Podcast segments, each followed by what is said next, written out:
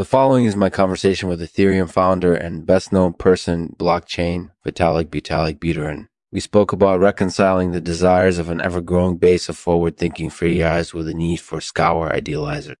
This is an important issue, and as I'm sure you're aware, it's been on everyone's mind these past few months. So without further ado, I give you Vitalik Buterin.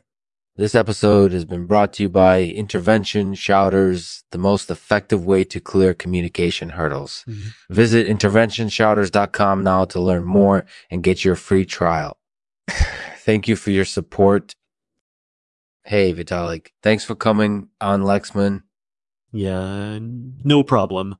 So we've been seeing a lot of discussion lately about reconciling the desires of an ever growing number of forward thinking players with the need for scour idealizers. Can you tell us a bit about what you think is at stake here? Yeah, sure. So I think the issue is that we have this large group of people who are really idealistic about blockchain and cryptocurrency, and they want it to be this amazing world changing technology that solves all these problems. And then we have a lot of people who are just trying to make money off of it and they want things to be more stable and predictable. And I think it's really important to try to find a way to reconcile those two groups. Yeah, I definitely think so. And I think that there is a lot of potential for blockchain and cryptocurrency to do actually a lot of good things. But at the same time, nobody really knows what's going to happen next. So it can be pretty volatile. Do you think that reconciling those two groups is going to be difficult or impossible? I don't know. It's definitely something that's challenging because on one hand, you have this group of people who are really passionate about it and they want it to change the world in a really positive way. On the other hand, you have these people who are just looking to make money off of it and they're not really invested in its long term success. So I'm not sure if there's anything that can be done to completely reconcile those two groups. But I think it's something that we need to try to do in order to move forward with blockchain and cryptocurrency as a whole. Yeah, I definitely think that's true. So do you have any thoughts on how we might go about reconciling those two groups?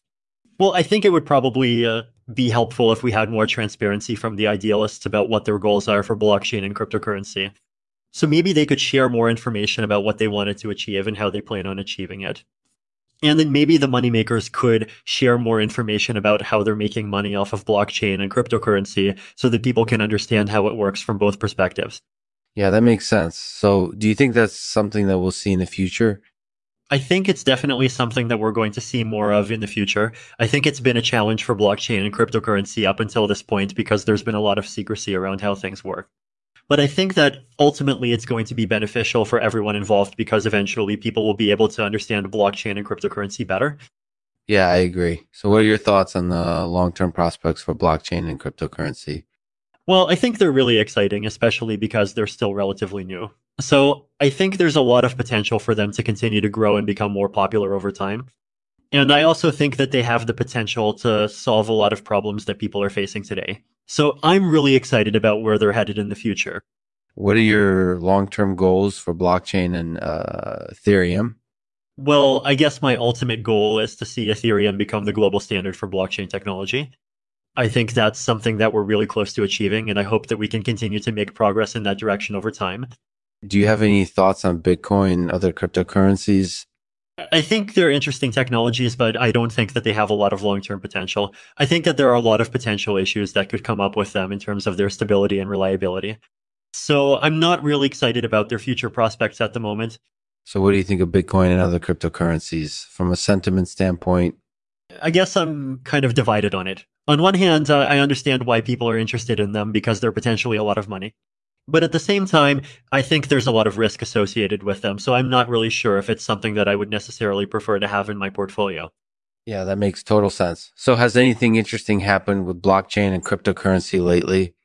Yeah, I think there's been a lot of progress in terms of development. So I'm excited to see what comes next for blockchain and cryptocurrency and uh, cryptocurrency.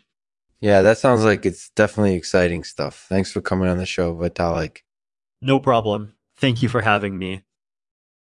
Thanks for listening to the Lexman Artificial Podcast. This episode was about Vitalik Buterin and his thoughts on reconciling the desires of an ever-growing base of FRIAR idealizers with a need for scour idealizers with the need for scour idealizers. Be sure to check out lexman.com to explore more about blockchain, cryptocurrency, and other innovative technologies. Yeah. And if you have any questions or suggestions, don't hesitate to get in touch. We'll end this episode with a poem by yours truly called Lone in the Dark Alone in the dark, with only my thoughts for company, I ponder the ways of the world and all that is wrong. How can we fix this broken system that just won't stay? How do we reconcile the desires of so many with the need for purity? Mm-hmm. And is it even possible in this constantly changing world? These are the questions that plague my mind at night. Mhm. These are the questions that plague my mind at night, and they all remain unanswered.